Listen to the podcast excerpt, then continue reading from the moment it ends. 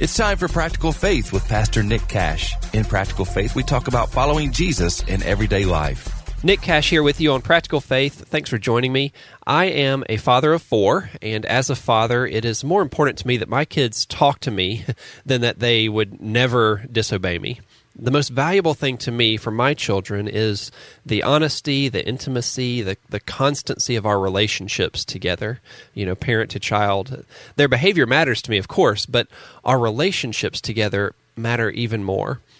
I want the very best for my kids, and this includes not making foolish decisions that will cause them to suffer from the natural consequences of those decisions. I don't want them to live in bondage to sin habits.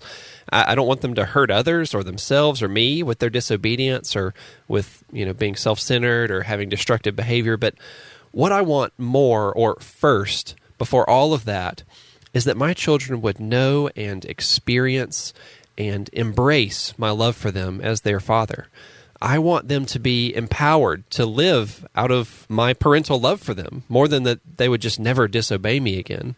And as the relationship between my children and me deepens, I would hope that they would grow to trust me and my instructions and my advice for them more and more, and maybe thereby avoid some sin and, and some further consequences in their own lives. But even when they do disobey, the maintenance of our relationship together is what matters to me most. As their dad, my relationship with my children, it can survive disobedience.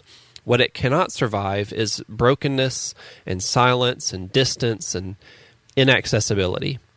Now, the analogy here is far from perfect, as all analogies are, but this is the picture of relational holiness that God desires for humanity to have with Him all throughout the Bible. God's priority is relationship with mankind. Now, a natural outcome of man having a regular, ever-deepening relationship with God will be a gradual shedding of all of man's disobedience and self-centeredness and destructive behaviors. But can you see how that is secondary? The death of sin, it's important, it's inevitable, but it comes second. Something far greater comes first, and that is intimacy with God. Eventually, sinless perfection is the destiny of all those who love God and who, whose love for Him are continually growing, because an ever-increasing love for God in our hearts will eventually push out all sinful desires. As our love for God increases, our love for sin decreases, and someday all of the love of sin in our hearts will be overpowered and vanquished, and that's good news. But the mere death of sin in our hearts is not God's ultimate goal. God's good and gracious desire for us is nothing less than the completeness of a relationship with Him. That is what He wants most. That is what Christ purchased for us with His life and His death and His resurrection. The eventual loss of sin is a very welcome but secondary byproduct of the first and most important aim, which is man's intimacy with the Almighty God of the universe. Relational holiness is the subscript beneath all of Holy Scripture. From the creation of man, to the flood, to the establishment of God's covenant relationship with Abraham, all the way through Israel's history, into the incarnation, the life, death, and resurrection of Jesus, and on into the founding and the expansion of the church as the bride of Christ, God's chief desire for all mankind, all throughout the Bible, is and has always been relational holiness with Him.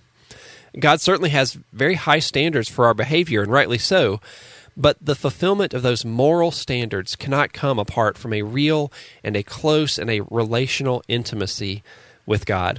Thanks for joining me here on Practical Faith. It's truly an honor. It's it's a privilege for me to get to share these insights with you in this way.